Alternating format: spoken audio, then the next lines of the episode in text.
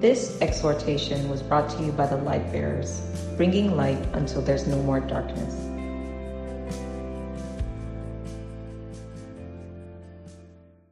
be narrowing down mind to depression and trials of our faith. Now, in continuing the series on joy, I'm going to be talking about depression and trials of our faith. So I'm going to continue the series of joy, you know, but today I'm going to be focusing on depression and trials of our faith. Now, what is joy? Joy is cheerfulness. Joy is a calm delight. Joy means rejoicing. Now, joy also means to be to be merry, to cheer up.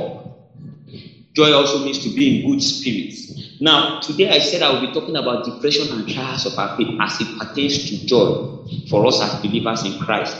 Now, I define joy as cheerfulness, as calm delight, you know, rejoicing, ability to be cheerful, to be in good spirits. That is what joy is. Now, what is depression? Because I told you that today I'm going to be narrowing down mind to depression and trials of our faith.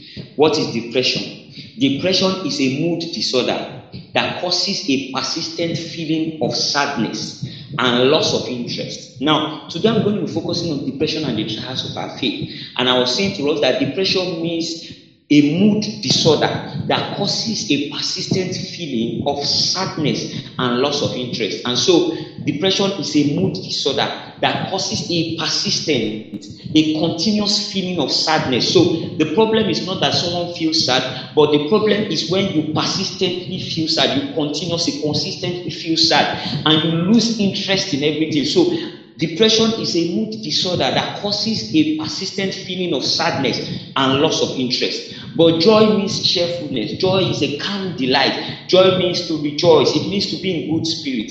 Now, we all know that the opposite of joy is sadness. And sadness is what leads to depression because I define depression as a mood disorder that causes a persistent feeling of sadness. So, for you to be depressed, it must be that you have experienced sadness and now you are experiencing it persistently or consistently. So when sadness becomes consistent, when it becomes a persistent feeling, then depression has set in. So depression is a mood disorder that causes a persistent feeling of sadness. But the truth is, you cannot be depressed if sadness has not come on board. So for you to be depressed, it must be that you you have been sad all the while. So sadness is always caused by an experience that does not meet up with our expectation. So this is it. Sadness is the opposite of joy.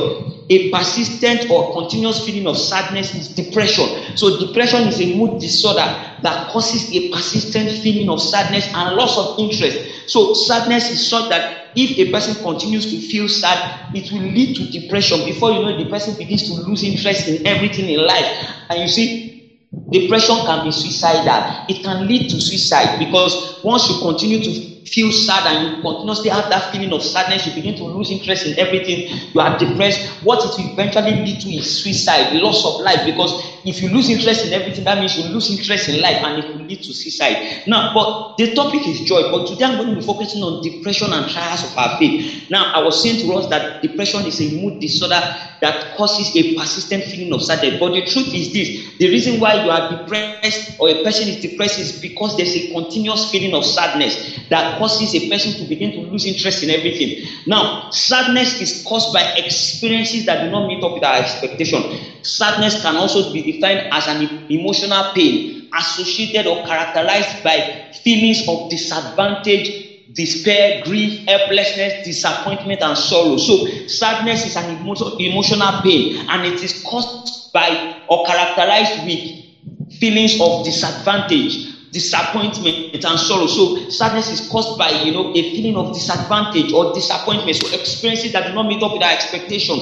When we have experiences that make us feel disadvantaged or disappointed, then that will lead to sadness. And a continuous feeling of sadness will lead to depression. Now, for us as believers in Christ, there are experiences that we have that will lead to sadness. There are experiences we have that will lead to sadness, and if we are not careful, can actually lead to depression. Now, what are these experiences? Experiences. The Bible refers to these experiences as the trials of our faith. The Bible also calls them temptations. The Bible also refers to them as afflictions. And you see, these are things we go through every day as long as we are believers in Christ. Now, there are general experiences that men have on earth, but for us in Christ, any experience we have that contradicts the word of God, any experience we have that does not align with what the word of God says about us, is a trial of our faith. That experience is trying our faith. That experience is testing our faith. That is what trials of our faith means. So, trial of our faith means test of our faith. The Bible also refers to it as temptation. It means trials of our faith, test of our faith. So, any experience you have as a believer that contradicts the word of God, that does not align with what the word of God says about you, that experience is testing your faith. That experience is trying your faith. And if you are not careful, that experience will lead to sadness. It will make you feel sorrowful because you are disappointed. You expect more. You know you are, as a believer there are experiences you ought to have as a believer in Christ. But when you begin to have experiences that contradict your faith, experiences that do not meet up with the word of God, then it will lead to sadness. And if care is not taken, that sadness, a continuous feeling of sadness, will lead to depression. Now, First Peter chapter one, quickly. First Peter chapter one. First Peter chapter 1, we're going to read from verse 3 to 7 quickly. First Peter chapter 1 from verse 3 to 7. So I was telling us that sadness is caused by or associated with a feeling of disadvantage, despair, grief, helplessness, disappointment, and sorrow. And I said sadness is caused by experiences that do not meet up with our expectations, experiences that that cause us to feel disappointed or helpless, or experiences that cause us to feel like we are disadvantaged because we know what we are going to experience in Christ. So there are experiences that every other people can have on earth, and they do not see it as a problem, they see it as a normal thing. But for us as believers in Christ, there are experiences we have that we know that these experiences ought not to be because these experiences do not align with the word of God. These experiences are what we call trials of our faith. These experiences are there to try our faith, to test our faith. They are also called temptations. Now, First Peter chapter 1, we're going to read quickly from verse 3 to 7. First Peter chapter 1 from verse 3 to 7. The Bible says, Blessed be God and Father of our Lord Jesus Christ, which according to his abundant mercy hath begotten us again unto a lively hope by the resurrection of Jesus from the dead, to an inheritance incorruptible and undefiled, and that fadeth not away, reserved in heaven for you, who are kept by the power of God through faith unto salvation, ready to be revealed in the last time. Wherein ye greatly rejoice. Now, verse 6 and 7 is where I'm really going to.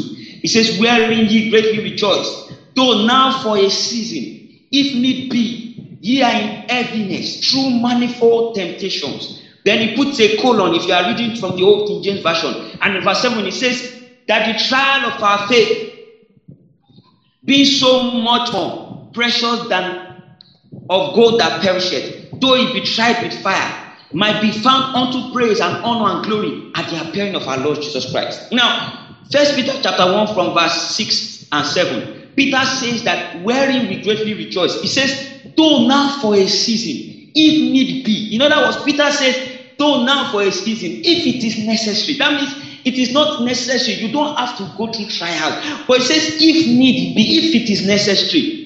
We are in heaviness through manifold temptation. So Peter says there's something called temptation that we go through as believers in Christ. But he says we don't have to always go through them. But he says if need be, in other words, if it is necessary, we are in heaviness. In other words, what is heaviness? Heaviness is like to be in to distress, to be sad, to be sorrowful. So he's saying that if need be, we grieve. If need be, we are sad through manifold temptations. So there's something called temptations, and that's why I call the trials of our faith. Because if you go further, it puts a call of verse 7, it says that the trial of your faith be much more precious than of gold that perishes. In other words, he lets you know that this thing he calls temptations is also called the trial of your faith. So Peter says here that though we rejoice greatly, though now for a season, if need be, we are we are in heaviness through manifold temptations. So Peter says, if need be, for a season, if need be, if it is necessary, we are in heaviness. In other words, he says that if it is necessary, be grieve. If it is necessary, we are sad through manifold temptations. Manifold there means through diverse temptations. And he now goes further to explain what he means by temptation in verse 7. He says that the trial of your faith be much more precious than of gold that perisheth though it be tried with fire, might be found unto praise and honor and glory at the appearing of our Lord Jesus Christ. So Peter says here that there is something we go through called manifold temptations. He also calls it the trial of our faith. And he says this trial of our faith is more precious than the trying of gold in fire. He says that if need be, because of these manifold temptations, because of these diverse trials of our faith, we are in heaviness if need be, if it is necessary. So we don't have to go through trials, but if it is necessary. In our walk of faith, there are times when it will be necessary for us to go through trials. And Peter says that what this trial does to us is that it causes us to be in heaviness, it causes us to, to be sad, it causes us to grieve, it causes us to distress because we are going through experiences that do not meet up with the word of God. Now, why do we go through trials of our faith? Because Peter has said that we have been able to establish the fact that there's something called manifold temptations, diverse temptations. It causes the trial of our faith. And he says when we go through it, we are in heaviness. It causes us to have feeling of sadness. But he said that this trial of our faith is more precious than of gold. And he says there that if need be, that means we don't have to always go through trials. But if it is necessary in this walk of faith, we go through it. Now, why do we go through these trials of faith? Why do we go through these experiences that could cause us to grieve and that could cause us to, to be heavy in our hearts, to have heavy heart?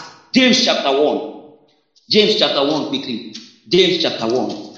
James chapter 1, verse 13 and 14. Now, so Peter has established there the fact that we go through something called diverse temptations, manifold temptations. He says, if need be, if it is necessary, for a season we go through these trials, and that we're in heaviness when we are going through them. Why are we in heaviness? Because these experiences do not meet up with the word of God. These experiences do not align with the word of God. But he says, if it is necessary, we go through them. Our faith is simply being tried by these experiences. And he says, this trial of our faith is more precious than the trying of gold in fire. Now, James chapter 1, I was saying to us that why do we go through trials of our faith? Why do we have to go through these trials, these experiences that are not aligned with the word of God, that try our faith, that causes us to experience heaviness? Now, James chapter 1, verse 13 and 14.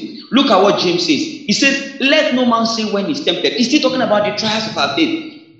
I am tempted of God. So he says, Let no man say when he's tempted, I am tempted of God. He says, For God cannot be tempted with evil. Neither tempted he any man.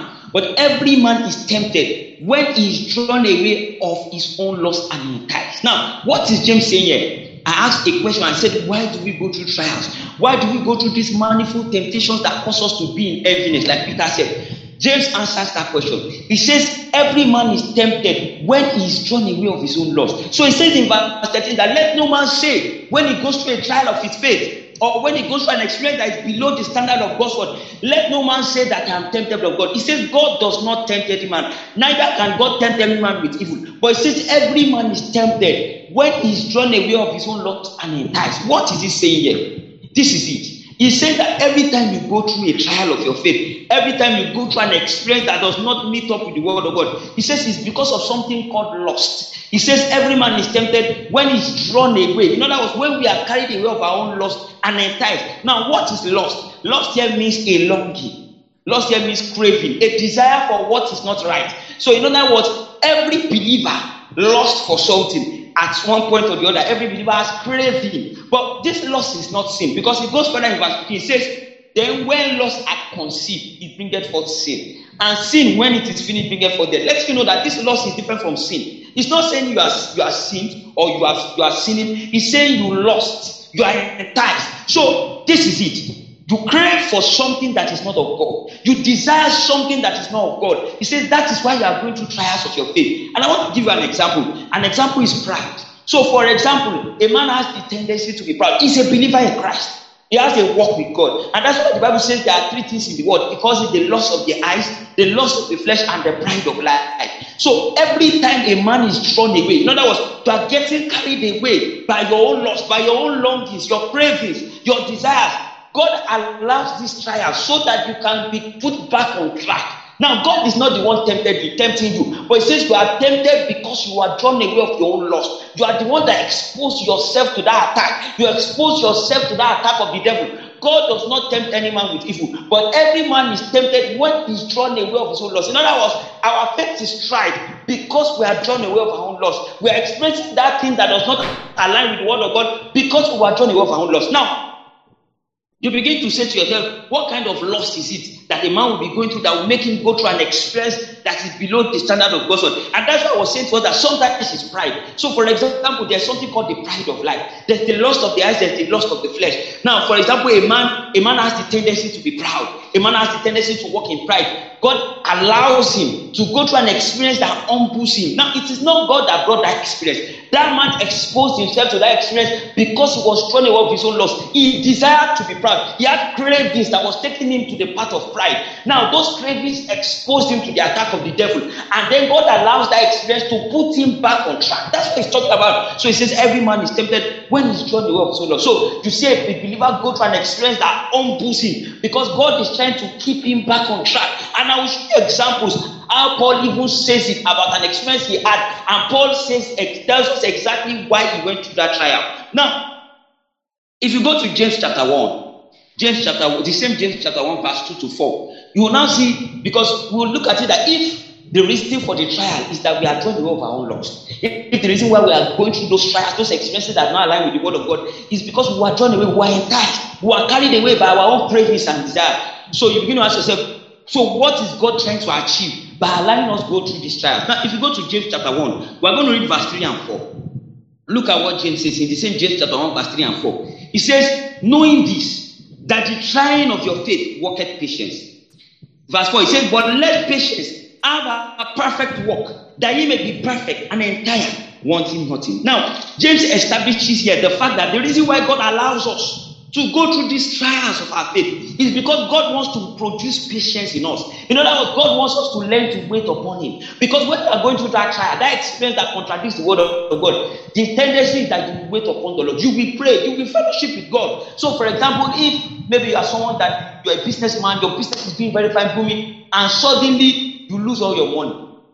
Something happens, you are drawn away of your own loss. An example is maybe you are scammed that's why it says you are drawn away of your own law. So if you are on this platform and you have been scammed before, go and check it. You will say, Oh God, how come I didn't know that this was scammers? But that the point is not that's not the point. The point is you are drawn away of your own loss. You are carried away by your desire for more money, by your love for money. So one of the experiences, one of the things that God wants to get rid of in us is the love for money. So, for example, you're a businessman, you are fine, God is helping you, and suddenly someone introduces a business idea to you or something you can invest in that will triple your money in days. Now, this is it. You have been doing your business consistently and you have been making money, but of course, your drive for more money, the love for money, you decide to put your money in it. You have been drawn away by your own loss, and then you are scammed. You lose all your money and you have nothing. Now, what has happened to you? Your faith has been tried because you already know you are the blessed of God. You cannot be poor. The Lord is your shepherd, you shall not want. But you now find yourself in a situation where you don't have anything. How did you get to that point? You are drawn away of your own loss. You are carried away by your own craving for more money. Now, what obviously will happen to you as a believer if you have a work with God is that to begin to spend more time with God because now there's no solution anywhere. You have lost everything you have. You wait upon the Lord. So he said that the trying of your faith will work patience. It will teach you to be patient. It will teach you to wait upon the Lord. And he says, let patience have a perfect work in you. In other words, let that experience, that trial of your faith, let it take its course. He says, let patience have a perfect work, that you might be perfect and entire, wanting nothing. So the reason why God allows us to go through these trials is so that He can bring out perfection in us, so that we can be as our Father. So the Bible says, "Be ye perfect as your heavenly Father is perfect." So God is perfect, and God is trying to bring us on to perfection. And in bringing us to perfection, we go through these trials of our faith. God trims us, God prunes us through this trial. Now, God is not the one bringing the affliction upon us, He's not the one bringing the trial upon us. But every time we are drawn away of our own loss, whether through pride or through love for money or cravings for fornication, for adultery, then we hurt ourselves. And when we hurt ourselves, we begin to look for God. We begin to wonder why we are going through certain things. And then God knows that that experience will bring out patience in us, cause us to come on to perfection. And so God allows it. So every time we are tempted, every time we go through an experience that contradicts our faith, what has happened is that we have been drawn away of our own loss. Now, I want to show you examples of people that went through trials of their faith in the Bible. And it will amaze you to know that even Jesus Christ Himself, when He was a man upon the face of the earth, He went through trials because God wanted to bring out perfection in Him. Now, Hebrews chapter 5. Hebrews chapter 5. Hebrews chapter 5 from verse 5 to 9. Hebrews chapter 5 from verse 5 to 9. It says, So also Christ glorified not himself to be made an high priest. But he that said unto him, Thou art my son, today have I begotten thee. As he said also in another place, Thou art a priest forever after the order of Melchizedek. Verse 7 Who in the days of his flesh, talking about Jesus, when he had offered up prayers and supplications with strong crying and tears unto him that was able to save him from death, and was heard in that he feared. So he said here that Jesus, in the days of his flesh, he offered up prayers and supplication with strong crying and tears unto God that was able to save him from death. And he was heard in that he feared. But verse 8 is really where I'm going to. Look at what he says. He says, though he were a son, talking about Jesus Christ, just to let you know that as believers in Christ, as sons of God, there are experiences we will go through, and God will allow it to prune us, to bring us unto perfection. So verse 8 says, though he were a son, talking about Jesus Christ, yet learn the obedience by the things which he suffered. He's letting you know here that if Jesus went through trials, he suffered things. These sufferings are trials of his faith. Everything you go through that contradicts the word of God, that does not align with the word of God concerning you, is suffering. It's a trial of your faith. So the Bible says about Jesus that though he was a son, even though he was the first begotten of God, he says he learned obedience. Why did God allow him go through that suffering? He says he had to learn obedience. And that's why God allows us to go through trials so that we can learn, so that we can come unto perfection, so that those drive, that drive for lust, those, those cravings, those cravings that we have that are not of God, so that God can kill those cravings, so that those cravings can die in us. Those desires for wrong things can die in us. So the Bible says about Jesus that though he were a son, yet learned the obedience by the things which he suffered. So Jesus suffered things. He went through trials because God needed him to learn obedience. Now, so we have the idea that Jesus was a perfect man. Yes, he was perfect, and we are perfect in Christ. But guess what? In experience, we are going on to perfection. Positionally, we are perfect, but in experience, we are going on to perfection. And he says it about Jesus too that to learn obedience. Do you learn what you already know? If I know something perfectly, do I need to learn it? So even Jesus, as a man on earth, he had to learn obedience by the trials of his faith.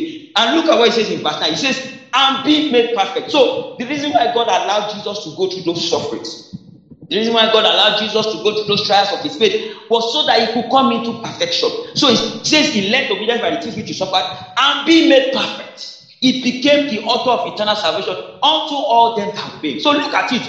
The same James 1 3 and 4 says that knowing this that the trying of our faith worketh patience. He says, Let patience have a perfect work in you, that it might be complete, entire, perfect, lacking nothing. So I was saying to us that the reason why we go through trials is so that we can come unto perfection. That's why God allows us to go through trials to bring us unto perfection. And says the same thing about Jesus here. He says, Though he were a son, yet learned the obedience by the things which he suffered, and being made perfect he became the author of eternal salvation unto all them that obey him. So the reason why Jesus could author this salvation we are in was because he to learn obedience, he to suffer, he went through trials, he became a man like us. So the Bible says that he was not no point tempted like as we are, yet without sin. He too was tempted. He went through trials. He, that's why the Bible says we do not have an high priest that cannot be touched with the feeling of our infirmities. We do not have an high priest that cannot feel what we are feeling. We do not have an high priest that cannot experience the kind of trials we are experiencing. He says it was was in all points tempted like as we are, yet without sin. So Jesus too went through trials. Jesus too went through sufferings. He went through challenges, things that contradicted his faith.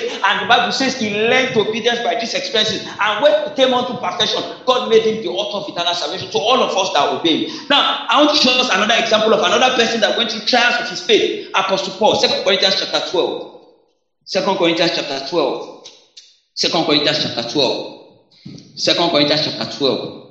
We're going to read from verse 7 down to verse 10. Now, I was saying to us from James, how the Bible says in James 1 13 and 14 that let no man say when he's tempted that he's tempted of God, that God does not tempt any man, neither tempted, tempted any man with evil, but that every man is tempted when he's drawn away of his own lust. And I was saying to us that we are tempted because of our cravings for the wrong things. Cravings, you know, we have a tendency to be proud, a tendency to love money. It is those wrong desires that cause us to be exposed to those experiences, that cause us to be exposed to those attacks of the devil. And God allows it. Not because he cannot do something about it, but because he needs us to come unto perfection. Jesus went through it. And let me show you the example of Apostle Paul. And I want to show you how Paul himself said it that this is the reason why I'm going through this trial of my faith. Now, 2 Corinthians chapter 12 from verse 7. Look at this, follow this closely. He says, Unless I should be exalted above measure through the abundance of revelations, there was given to me a thorn in the flesh, the messenger of Satan to buffet me,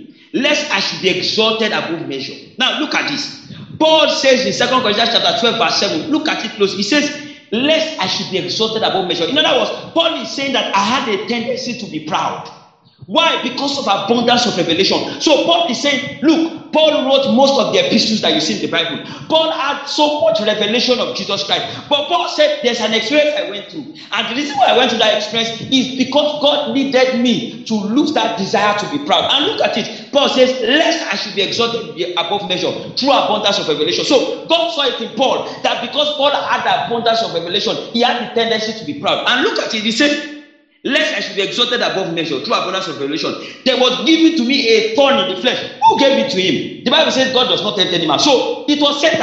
And he goes he says, the messenger of Satan to buffet me, lest I should be exalted above measure. So Paul knew why he was going through this trial. Paul said there was a thorn in his flesh. And that the reason for that thorn in his flesh was because he had the tendency to feel exalted above measure because of abundance of revelation. So Paul says, Come, I have the tendency to be proud. But God allowed me to go through an experience that tried my faith. The servant of Satan came to buffet me. There was a thorn in my flesh. Now, he doesn't stop there. In verse 8, he says, For this thing, I besought the Lord thrice that he might depart from me. So, when Paul was going through this experience, I don't know what the experience is, but he was going through an experience. And this experience contradicted his faith. And Paul knew that the reason why he was going through this was because he had the tendency to feel above, to feel exalted above measure because of abundance of revelation. So Paul said that I besought the Lord three times. You know, that was verse 8. He says, I spoke to God about it three times. Now, you would have thought that God will take that experience from him. God will take that trial away. But no, look at what God says to him in verse 9. He says, And he said unto me, he said unto me, Look at what Jesus said to Paul. He says, My grace is sufficient for you. My strength is made perfect in weakness. So Paul said, Come, I was going through something that tried my faith. I was going through an experience that caused me to grieve, that caused me to be in heaviness. And that the reason for that experience was because I had the tendency to be proud because of abundance of revelation.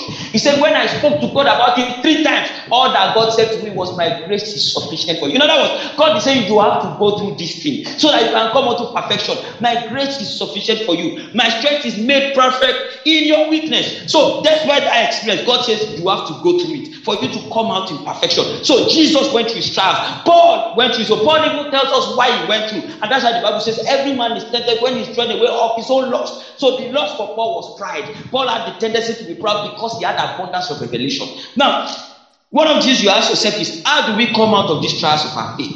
Because now we have established the fact that there's something called trials of our faith. And I told you these trials could lead to it will lead to sadness, it will lead to heaviness, and it could lead to depression if you are not careful. How do we come out of this trials? Because if you don't know how to come out, there's a tendency you will get sad, and if you continue if you continue in that sadness, you will get depressed. And believe me, depression is suicidal. So even as a believer in Christ, tongue speaking believer, to study your Bible, you have a walk with God. You must know how to come out of trials. You must know how to navigate your way out of experiences that do not align with the word of God. Now, First Corinthians chapter 10. First Corinthians chapter 10. How do we come out of this trial?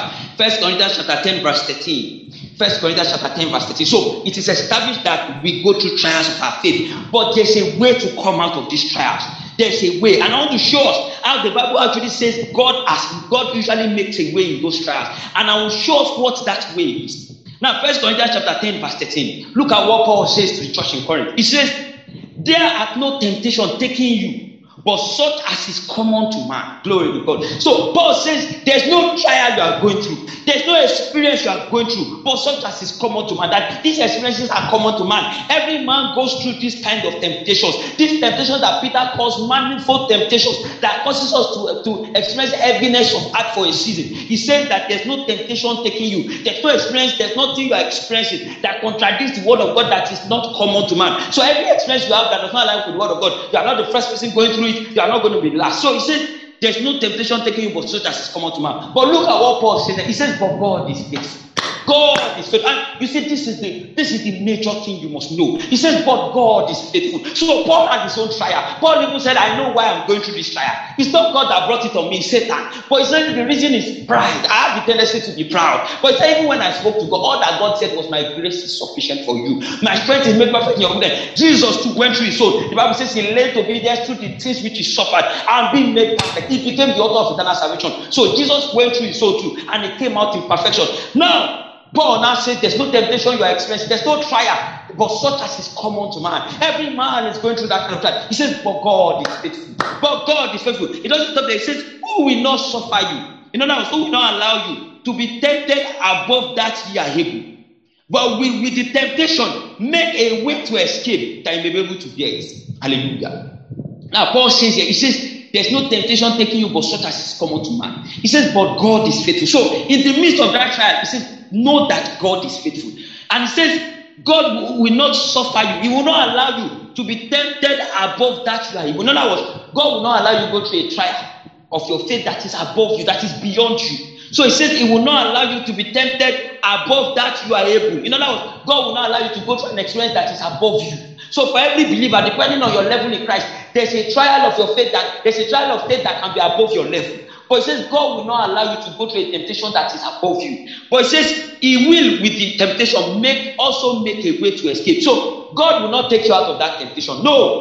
That's why when Paul prayed to God, God said, My grace is sufficient for you. He says, God will, with the temptation, make a way of escape. So it is in the midst of that trial, it is in the midst of that experience that God will open a way of escape for you so that you'll be able to get. So there's a way of escape out of that trial. But God doesn't take you out of that trial. God doesn't take that trial away from you. But God causes you to go through it and makes a way of escape inside that temptation for you. Now, you begin to ask yourself, what is this way of escape?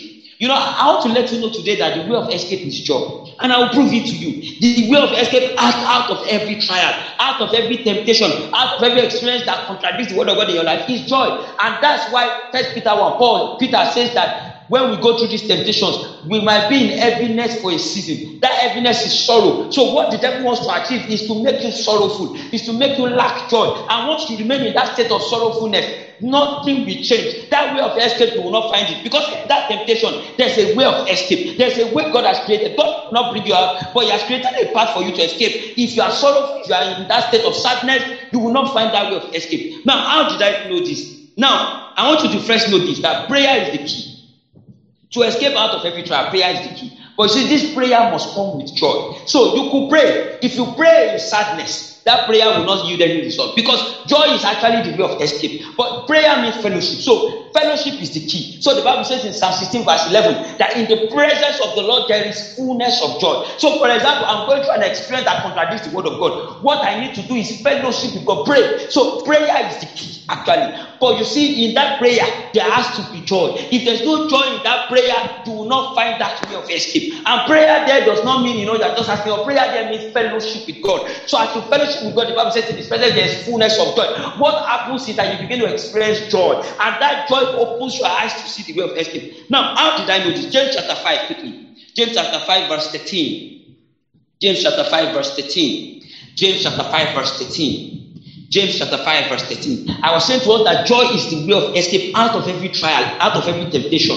Now, James chapter 5, verse 13, quickly. Look at what the Bible says. It says, Is any among you afflicted? Let him pray. So I was saying to us that prayer is the key. Now, prayer here means fellowship with God. Now, under that prayer, there is the prayer of supplication, making a request to God. There's just fellowship with God. There's thanksgiving. Do you understand? There's intercession. But it says, if you are afflicted, afflicted there means if you are going through a trial, if you are suffering, just like Jesus suffered. And the Bible says he offered us strong crying and tears. He offered up prayers and supplication. In the days of his flesh, he offered up prayers and supplication. Jesus prayed, and the Bible says his sweat was like great drops of blood. But guess what? That prayer must not be in sadness. Joy must come with it. So he says, Is any afflicted among you? Let him pray. But it doesn't stop there. He says, Is any merry? Let him sing psalms. You know why? Look, any prayer that does not come with joy, this singing psalms is the part of thanksgiving. Any prayer to make to God that does not come with a heart of gratitude, that does not come with thanksgiving, will not yield any result. So, joy is the way of escape. But for you to experience this joy, for you to find that way of escape through joy, you must pray. In that place of prayer, you have to be merry. So, he says, Is any afflicted? Let him pray. There. He says, Is any merry? You have to be you, you have to have a cheerful heart. He said, joyful. He says, let him sing psalm. You know why? Because in that place of prayer, thanksgiving must come with it. Now, you will not understand why Paul says in Philippians chapter 4, verse 6 quickly. Philippians chapter 4, verse 6.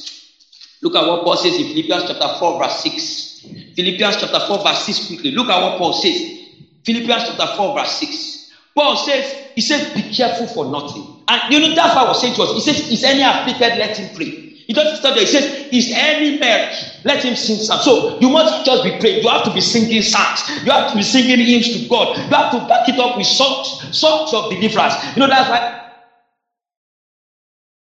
the psalmist said, God has compassed me about with songs of deliverance. The songs that will deliver you out of that trial, the songs that will deliver you out of that experience, that sickness, that experience, that demotion. He said they are called songs of deliverance. You will sing songs. Now, look at what Paul says in Philippians 4 6. He says, Be careful for nothing. In other words, every time you are going through it that contradict the word of God, you become anxious. There's a tendency to become anxious. You begin to care, you begin to worry. He says, Be careful for nothing. But he says, But in everything, by prayer and supplication, with thanksgiving. Why does he say that? Because he says, Is any afflicted, let him pray. Is any merry, let him sing psalm. You it must come with thanksgiving. It must come with a merry heart. It must come with gratitude. So he says, Be careful for nothing. But in everything, by prayer and supplication. He says with with thanksgiving, with notice the change, the, the difference in tenses. He says prayer and supplication with thanksgiving. Thanksgiving must come with it. He says, make your request known unto God with thanksgiving. And that thanksgiving is where he says, is any merry, let him sing songs. Where you begin to sing songs unto God, this kind of thanksgiving, the Bible calls it sacrifice of praise. This is what the Bible refers to as sacrifice of praise. Because you have an experience that contradicts the word of God, but you are still praising God. It's called sacrifice of praise, sacrifice of thanksgiving with the fruit of our lips. It's a sacrifice because it's not convenient. It's not a praise that is convenient. It's not thanksgiving that is convenient, but you just give it to God because God deserves it. It's a act of gratitude in a situation where you want to show gratitude, but you are just giving thanks. You are just praising God. So he says, by prayer and supplication with thanksgiving, make your request known unto God. So a joyful heart is the way of escape. Every time you express a trial, he says you should pray. But he says, Is any merry? Let's sing psalm. As you sing those songs to God, you are delivered from that experience. So the Bible says, God will compass us about with songs of deliverance. He will compass us about with songs that will deliver us. Now, Isaiah chapter 54, quickly.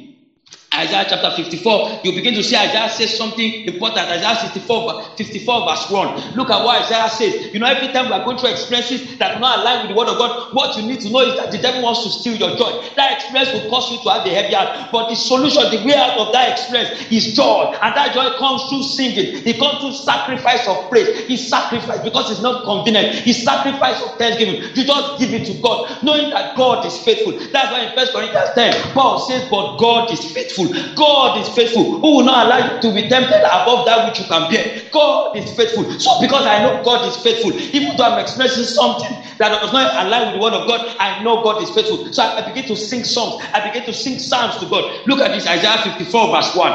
Look at what Isaiah says. He says, Sing, go barren. Thou that didst not bear, break forth into singing and cry aloud. That did not travail with child. Have you seen a person that is barren? Look at what God says to that person. He says, Sing, go barren. Sing. Why does it say sing? And barren, you are saying I should sing. It's like he's saying offer sacrifice of praise to God. He says, Sing, go barren and he said, break forth into singing, ye that did not bear. So I'm expressing, so maybe I'm, I'm expressing barrenness in any area of my life. He says, you should sing. He says, you should sing unto God. You should break forth into sing. Break forth. Break out of that trial. Break forth. You know, that's the word he uses in Old King James He says, break forth into sing. Break forth. That means there's something holding you down. There's something that does not want to allow you to sing praises to God. But he says, break forth into singing. Break forth into singing. You know why? Because these songs is what produces the oil of joy. Now, joy is not something that just comes. Joy has an oil that produces it. There's an oil that needs to flow for you to experience joy. And that's why you need to sing songs. That oil is called the anointing of God's Spirit. And that's why he talks, he emphasizes songs. He says, by prayer and supplication with thanksgiving. He says, is any man let him sing psalms. Now, Ephesians chapter 5. Ephesians chapter 5, quickly. Ephesians chapter 5. That's why he emphasizes songs. You need to sing. He says, break forth into singing. In other words, break out of that experience. Don't let that experience hold you down. Just sing to God. Worship Him. Praise Him. Give thanks. It's not covenant, it's a sacrifice. Don't sacrifice of praise. Give that sacrifice to Him. Just praise Him. Just show Him gratitude. And you see yourself. He says, For the one that is barren has more children than she that bears. There are children in your womb. So even though they are barren physically, there are children in your womb. But God says, Sing. Break forth into singing. Come out of that experience by singing praises to God because you have more children than those that have children. There are more children in your womb than you can imagine. He says, break forth into singing. Sing, go barren. Now look at this Ephesians chapter 5. Ephesians chapter 5, verse 18 and 19. Now, I was saying to us that the reason why we need to sing is because there's something called the oil of joy.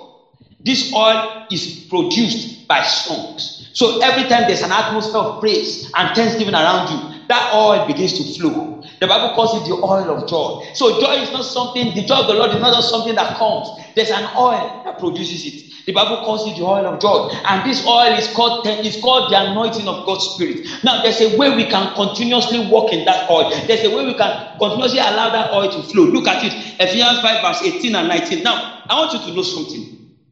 You know, for the people of the world, when they are sorrowful, they go get drunk. So people will tell you that just drink yourself, forget your sorrow. I mean, drink to stupor, forget your sorrow. So people will let you know that every time they drink alcohol, they forget their sorrows. You know, so if someone is sorrowful in the world, he just goes to a beer parlor, or you know, he just goes, he just finds bottles of drink, alcoholic drink. He takes his drinks, he forgets his sorrow, and look at how Paul actually uses that as you know to explain being filled with the spirit of god to let you know that every time you are going through a sorrowful experience what you need to do is sing psalms, he sing hymns and praises to God. Now he says in verse 18, he says, and be not drunk with wine when is excess. Now, if you have been following this chapter 5, you will be wondering what does being drunk with wine have to do with what Paul has been saying. He says, and be not drunk with wine when is excess. The only reason why people get drunk is because they want to forget their sorrows. That's the only thing they achieve. Once once their eyes are clear, they are back to square one. But you see, when people are temporarily feeling sorrow, you know, when people are feeling sorrowful, temporarily, they take wine to just forget their sorrow. But look at what he says. He says, and be not drunk with wine when it's excess, but be filled with the Spirit. So he says, for us as believers in Christ, every time you are going through something that causes heaviness in your heart, what you should do is to be filled with the Spirit. How do you get filled with the Spirit? This Spirit of God is what I refer to as the anointing of God's Spirit. This anointing is the same thing the Bible refers to as the oil of joy. It's the anointing of God's Spirit. He says, Don't be drunk with wine when it's excess, but be filled with the Spirit. Verse 19. He says, Speaking to yourselves in psalms and hymns and spiritual songs, singing and making melody in your heart to the Lord. So this is it. God is saying, see, when you have that experience that causes you to be sorrowful, don't go and drink yourself to stupor. No, he said, what you should do is get yourself filled with the Spirit, get yourself filled with the anointing, get that oil to start flowing, that oil of joy. How do you do it? He says, by speaking to yourself. He's not saying you should go and lead a praise and worship session. No, he says you will speak to yourself in psalms. That means you will be alone and you begin to sing psalms to God. He says, speaking to yourself in psalms and in spiritual songs, singing and making melody in your heart to the Lord. He says, that's how you get filled with the Spirit. Now, I was saying to us that being filled with the Spirit, this Spirit is talking about is the anointing of God's Spirit. And I told us that this anointing is what the Bible refers to as the oil of joy. Now, quickly, Isaiah 61, Isaiah 61, Isaiah 61, Isaiah 61. We're going from verse 1 to 3. Verse Isaiah 61, verse 1 to 3. Quickly, Isaiah 61, verse 1 to 3. So he has told us that instead of getting drunk with wine when you feel sorrowful, he says you should get filled with the spirit by speaking to yourself in sounds and hymns. So that's why you need to sing when you are barren. That's why you need to break forth into singing because that is what produces the anointing. That's what produces that oil of joy. Now look at the Isaiah 61, verse 1 to 3. This was a prophecy about Jesus. And Jesus himself quoted this scripture when he came on earth. He said, The Spirit of the Lord God is upon me because the Lord has anointed me to preach the good tidings unto the meek. He has sent me to bind up the brokenhearted, to proclaim liberty to the captives and the opening of the prison to them that are bound, to proclaim the acceptable year of the Lord and the day of vengeance of our God, to comfort all that mourn. Now, verse 3 is really where I'm going to. He says, To appoint unto them that mourn in Zion, to give unto them beauty for ashes. Now, just note those words. He says to appoint to them that mourn in Zion. Who are those that mourn in Zion? We are the ones in Zion. So he says the reason why God anointed Jesus, the reason why that anointing upon Jesus was to appoint unto those that mourn in Zion beauty for ashes. He said the oil of joy for money. You know, I was saying to us that joy doesn't just come. There's an oil that produces joy. It's called the anointing of God's Spirit. That anointing is what produces joy. So when he says in his presence there's fullness of joy, because when you get filled with his presence, that oil begins to flow. That anointing of God's Spirit overwhelms you. He calls it the oil of joy for mourning. He says, the garment of praise for the spirit of heaviness. That they might be called trees of righteousness, the branches of the Lord that might be glorified. Now, notice this. The first thing he says is beauty for ashes. The second is oil of joy for mourning. The third is garment of praise for the spirit of heaviness. Now, reverse the order because it starts from the final one to the first. But the first thing is this for the spirit of heaviness as a believer, you need to wear the garment of praise. So, Peter said in First Peter 1 7, he said, Though now for a season, we are in heaviness through manifold temptation. So we are going through these trials of our faith. We are in heaviness. We are experiencing, we have a heavy heart, spirit of heaviness. So people, uh, Isaiah now said that the reason why the anointing came upon Jesus was so that Jesus could appoint unto those that mourn in Zion beauty for ashes, the oil of joy for mourning, the garment of praise for the spirit of heaviness. Now, reverse that order.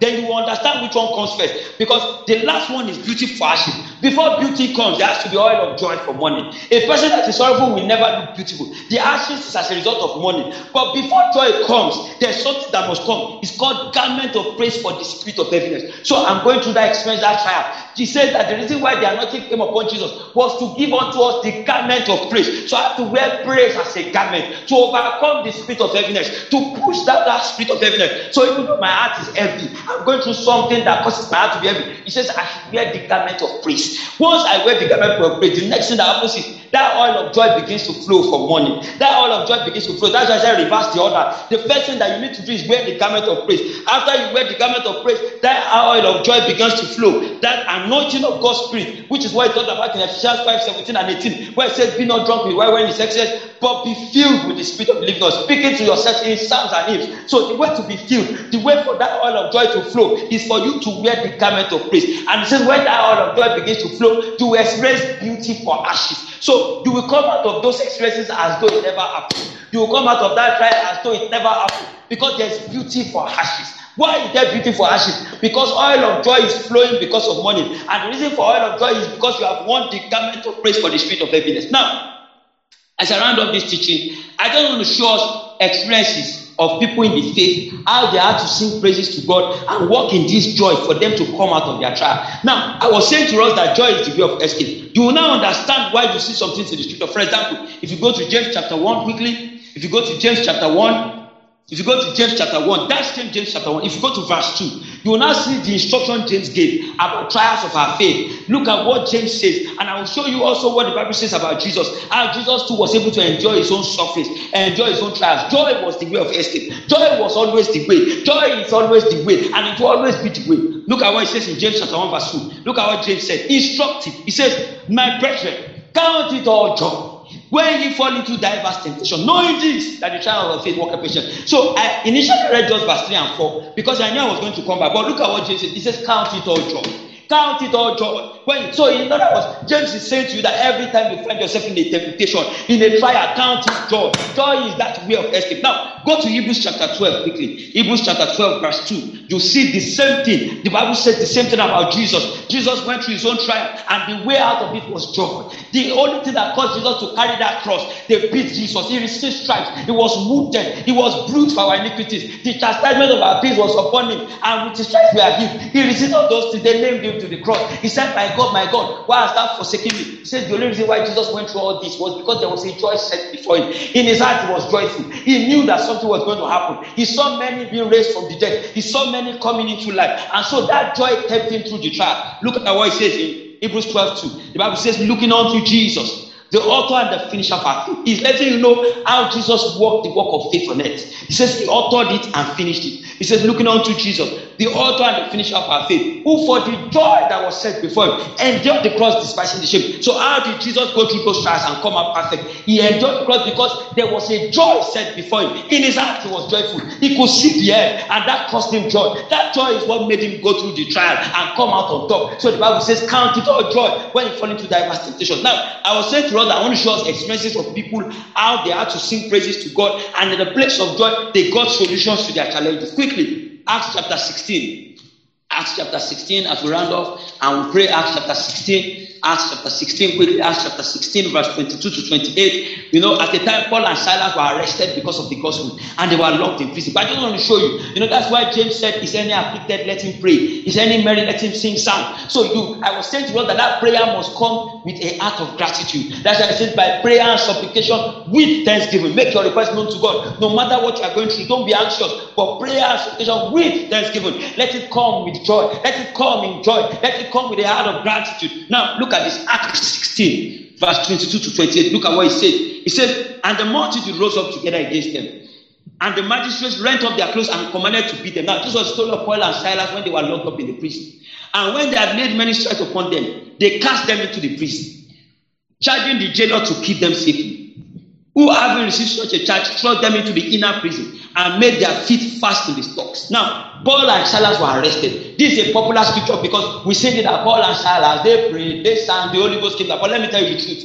Do you understand what they did? They prayed. That's why the Bible says, Is any afflicted, let him pray. But guess what? The answer, the way of escape did not come until there was joy, until they sang praises to God. Because what the praises does is that it causes the oil of joy to begin to flow. So the Bible says, And at midnight, verse 25 of Acts 16, Paul and Silas prayed. But guess what? They prayed, quote and unquote, nothing happened. But the Bible says, and sang praises. So look, there's a reason why God inspired the writer of the Acts of the Apostles to put this so that you understand how people escape from trials of their faith. Look at these guys, they were preaching the gospel. They were persecuted because of the gospel. They were locked up. It was an experience that should cause them to be sorrowful. It was an experience that brought heaviness of heart. But the Bible says they prayed.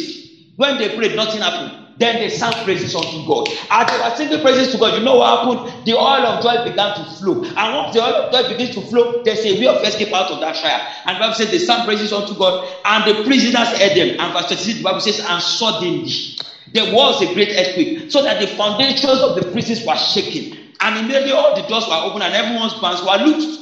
Now think about it.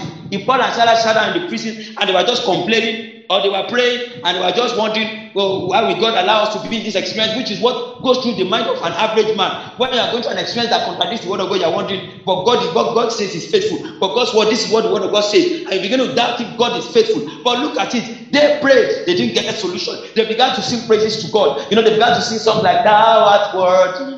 Thou art worthy, O Lord. You know, to receive glory, honor, and power. This is what I call sacrifice of praise, sacrifice of thanksgiving, because you are in a condition where you should not praise God. It's so inconvenient, but they sang praises to God. And Bible says, suddenly there was a great earthquake, and the foundations of the prisons were shaken. And guess what? It was not their own bands that were loose, the bands of everyone around them was loose. And Bible says, all the prisoners heard them as they sang praises to God. Why? Because praises create joy. It causes that all of joy to begin to flow. And joy is that way of escape. Now, let me show us a last example before we pray. Abraham, the father of faith. Genesis chapter 18, quickly. Genesis chapter 18, verse 9 to 15. Now, Abraham is the father of faith. Abraham too had an experience. And that's why the Bible says, sin go barren. Sin go barren. Break forth into singing, ye that bearest not. So, you know, maybe I'm talking to someone on this platform and you are believing God for a child. Say, sin go barren. Break forth into singing whatever the experience is, as far as it does not align with the word of God, he says. Paul and Silas, they prayed and then they sang praises to God. He says, Is any afflicted? Let him, is any merry? Let him sing psalms. You have to sing to God, speak to yourself in psalms and hymns and spiritual songs. It's called sacrifice of It's painful, but you have to praise God. Now, Genesis 18, verse 9 to 15. I cannot talk about the different examples in this part of faith and not talk about Abraham as the father of faith. Abraham had the trial of his faith. God kept telling him that the father of nations. His name changed from Abram to Abraham, from I father to father of many nations. But guess what? This guy didn't even have a child, and God told him that the father of many nations. How will I be a father of many nations when I don't even have one son to father? But you see, God kept promising him his word. God kept assuring him. God kept assuring him. But I want to show you how they eventually came out of that experience. What actually happened? Now, Genesis chapter 8, quickly, verse 9 to 15. This last example, and then we're going to pray. Genesis chapter 18, verse 9 to 15. The Bible says, And they said unto him, Now there were men, three visitors that were going to Sodom. And the Bible says they saw Abraham, and Abraham saw them, and they said unto him, Where is Sarah thy wife? And he said, Behold in the tent. And he said, I will certainly return unto thee according to the time of life. And lo, Sarah thy wife shall have a son. And Sarah heard it in the tent door, which was behind him. Now Abraham and Sarah were old and was well stricken in age. And he ceased to be with Sarah after the man of women. So every indication, everything around them proved that whatever it is God was promised, promising them was not factual. It was it didn't seem real. It didn't seem reasonable. It didn't seem physical because they were well stricken in age. She was past her time, so she was past the age of the menopause, and in fact she was 90. Now the Bible says in verse 11, now Abraham and Sarah were old and well stricken in age, and he ceased to be with Sarah after the man of women. So she wasn't seeing her period anymore. Verse 12. Therefore Sarah laughed within herself, saying, After I am waxed old, shall I have pleasure, my Lord being old also? So when Sarah heard them tell, ask Abraham, Where is your wife? That she will have a son. The Bible says in verse 12 that Sarah heard it and laughed within herself. That means she didn't laugh out loud. In other words, you know, the Bible says she laughed within herself. That means she didn't laugh out loud. They didn't hear her laughing, but in her heart she laughed. And the laughter was after waxing old, will I have pleasure? My Lord, in other words, her husband Abraham being old also. So the Bible says she laughed within herself. And verse 13, the Bible says, And the Lord said unto Abraham, Wherefore did Sarah laugh, saying, Shall I of a surety bear a child which am old? Is anything too hard for the Lord? At the time appointed, I will return unto thee according to the time of life, and Sarah shall have a son. Verse 15, the Bible says, Then Sarah denied, saying, I laughed not, for she was afraid, and is and he said, Nay, but thou laugh. So look at it. Three men were going to Sodom, and they said to Abraham, Sarah, your wife will have a son. But Bible says Sarah laughed within herself. Nobody heard her laughing, but within herself she laughed because she considered their age. They were too old to have children. And guess what the Bible says? God said to Abraham that why did Sarah laugh? Is there anything too hard for me to do? And Sarah denied, saying, I laugh not. Of course, she didn't laugh out loud, so nobody could prove that she laughed. But God, who searches the heart, knew she that, that she laughed. And the Bible says, For she was afraid, and God said, No, but you did laugh. Guess what? That laughter was the solution to the problem. Because I was saying to us that joy is the way of escape. Now, how did I know this? If you go to Genesis chapter 21, verse 6, Genesis chapter 21, verse 6, the Bible says, And Sarah said, God hath made me to laugh. Now, when did she say this? Go back to verse 5. Or let's go back to verse 1 of, of Genesis 21. The Bible says, And the Lord visited Sarah as he had said, and the Lord did unto Sarah as he had spoken. For Sarah conceived and bare Abraham a son in his old age, at the set time of which God had spoken to him. And Abraham called the name of his son that was born unto him, whom Sarah bare to him Isaac. And Abraham circumcised his son Isaac being eight years old, as God had commanded him. And Abraham was an hundred years old when his son Isaac was born unto him. And Sarah said, God had made me to laugh, so that all that hear will laugh with me. Guess what? The name, the meaning of Isaac means laughter. So when Sarah laughed, even though she laughed in doubt, and that's how beautiful God is. God is so faithful that even when you walk in unbelief, that's why the Bible says, even when we are unfaithful, God remains faithful and He cannot deny Himself. Sarah did not know that that laughter was the fulfillment of the prophecy. So God said to Abraham, Why did Sarah laugh? She doubt, she was laughing in doubt, but God said you laugh. She said, I did not laugh, but God said you laugh. And guess what? When they gave birth to that child, they named him Isaac, meaning laughter. So Sarah said, God has made me to laugh, and all that year will laugh with me. Why was it laughter? You see, joy is important. Without joy, there was no way they could come after that child. If they kept complaining that oh, God keeps promising us, God keeps saying, Yes, I will have you have a child, you have a child, we have gotten old, we are old and stricken in age, and He's still giving us those promises. They kept complaining, they will never have a child. Now,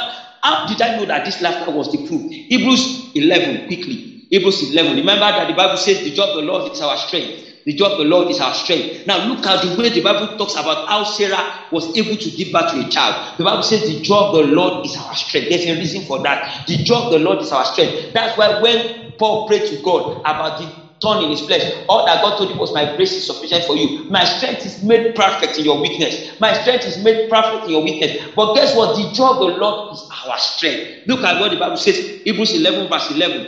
As we round up this meeting and pray. Hebrews 11, verse 11. It says, True faith also. Sarah herself received strength to conceive seed.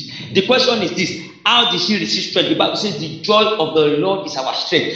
When she laughed, that laughter was the fulfillment of the prophecy. Without joy, the strength to conceive will not come. Because the Bible says the joy of the Lord is our strength. So the Bible says through faith also, Sarah herself received strength to conceive seed and was delivered of a child when she was past age because she joined in faithful and. So that time she laughed, even though she laughed in doubt, God said you laugh. She said, I did not laugh. God said you laugh. And they called the name of Isaac laughter. God has made me to laugh, and all that year will laugh with me. You see, that laughter was the sign of joy. At that point, she did not know that that laughter was the fulfillment of the prophecy. So the Bible says, by faith she received strength to conceive. It's like saying, by faith, joy brought the strength to conceive. That strength to conceive at the age of 90 came through joy. You know, as we round up this meeting, I just want us to begin to sing songs unto God. I don't know the trial you are going through, and I don't know the trial you will go through in the nearest future, but I just want you to sing praises to God. Give sacrifice of praise to God because God is faithful. The Bible says God is faithful in all those trials, in all those temptations. God is faithful. So we will offer unto Him sacrifice of praise, sacrifice of thanksgiving. We will laugh in the presence of God. He says He will compass us about with songs of deliverance. He says, Sing, go barren, sing, go barren, break forth into singing, break out of that barrenness by singing. We will sing psalms and hymns and spiritual songs to God because God is faithful. He will not allow us to be tempted beyond that which we can bear. God is faithful. With a merry heart, we will fellowship with Him. With a merry heart, knowing that God is faithful. God God is faithful. God never let us down. He's not a Don't take it to the Bokosu, Pradikitilipa. that he should lie. It's not the Son of Man that is repent of his word. If he has something, he will do. If he has spoken, he will make it good. God is faithful. God is faithful. Therefore, through joy, through joy, we escape from every trial. Through joy, we escape from every temptation, every experience that contradicts the of God. Through joy, we escape in the name of Jesus. We sing psalms, we sing hymns, spiritual songs, we offer sacrifice of praise. We sing to him even when it's not convenient. We praise God even when it's not convenient. We give thanks. Makatalaba, Shandalaba, Malekosa, Ibarates, Elegatos, Ekrakosabaha, Mandebakata. Father, thank you because you are faithful. You are too faithful to fail. You are too faithful to fail. Makatalaba, Shandalaba, Legosa, Amarakatalaba, Shanda. You are God alone. Makoto Braka. From before time began, you are on the throne. You are God alone. Man, right now, man, for even in the trying times, you are God alone. You are on your throne. Father, we worship you. Makata, you are God alone. You are faithful. Faithful to your words. You are not that is like glory to God. Oh, therefore, we sing and and spiritual songs to you. We offer sacrifice of praise, sacrifice of thanksgiving. Oh, continue to experience the oil of joy, oil of joy for money, garment of praise for the spirit of heaviness. We wear that garment of praise. We wear praise as a garment every day of our lives. Oh. Oh, David said, I will bless the Lord at all times. His praise shall continually fill my mouth. I will bless the Lord at all times. At all times. Makatalaba. He said, in everything oh, give thanks. In everything give thanks. Oh, in everything, give thanks. In everything, give thanks. In everything, give thanks. in everything, we give thanks. In everything, we rejoice in the Lord. We we rejoice in the Lord. Say we rejoice. We rejoice. In the name of Jesus, we bless the Lord at all times. His praise is continually in our mouth. We bless the Lord at all times. His praise is continually in our lips. Oh, Maraka, we bless the Lord at all times. Glory to God. We bless the Lord at all times. Our heart is merry. Our heart is merry. We sing psalms. We sing hymns. Spiritual songs. Oh, God is faithful. God is faithful. In that experience, God is faithful. His grace is sufficient. His power is made perfect. His strength is made perfect now. weakness. Oh, thank you for your joy. Thank you for your joy, oh God. Thank you for beauty for ashes. The oil of joy for mourning. The garment of praise for the spirit of heaviness. Therefore, we are called trees of righteousness. The blessings of the Lord. In everything, God is glorified. Thank you, Lord Jesus. Answer prayer. Oh, Oh, let go, brother. Then because we know that all things work together for our good. All things work together for our good. Man, that Thank you, Jesus, for answer prayers. In Jesus' name we are.